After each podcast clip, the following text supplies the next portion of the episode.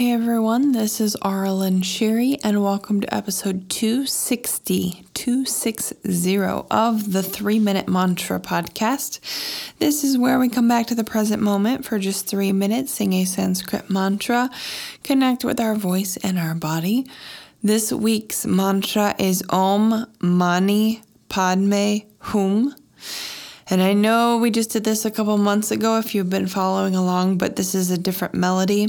This is the melody from my empty mantra collection. And Om Mani Padme Hum is a Buddhist mantra, and it just means the jewel in the lotus. And it's one of the core mantras, and it's all about wisdom and unconditional love.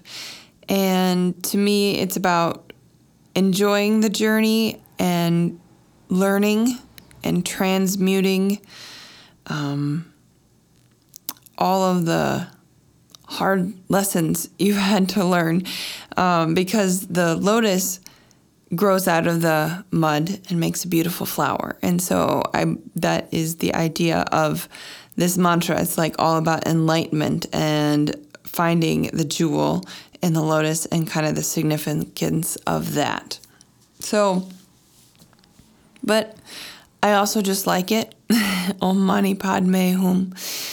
Um, so I'm having trouble thinking what to say. I just like to do these off the cuff, but um, the the melody. The reason I wanted to sing this one was that the melody that I created for this is just really kind of lilty and flowing, and just kind of chill.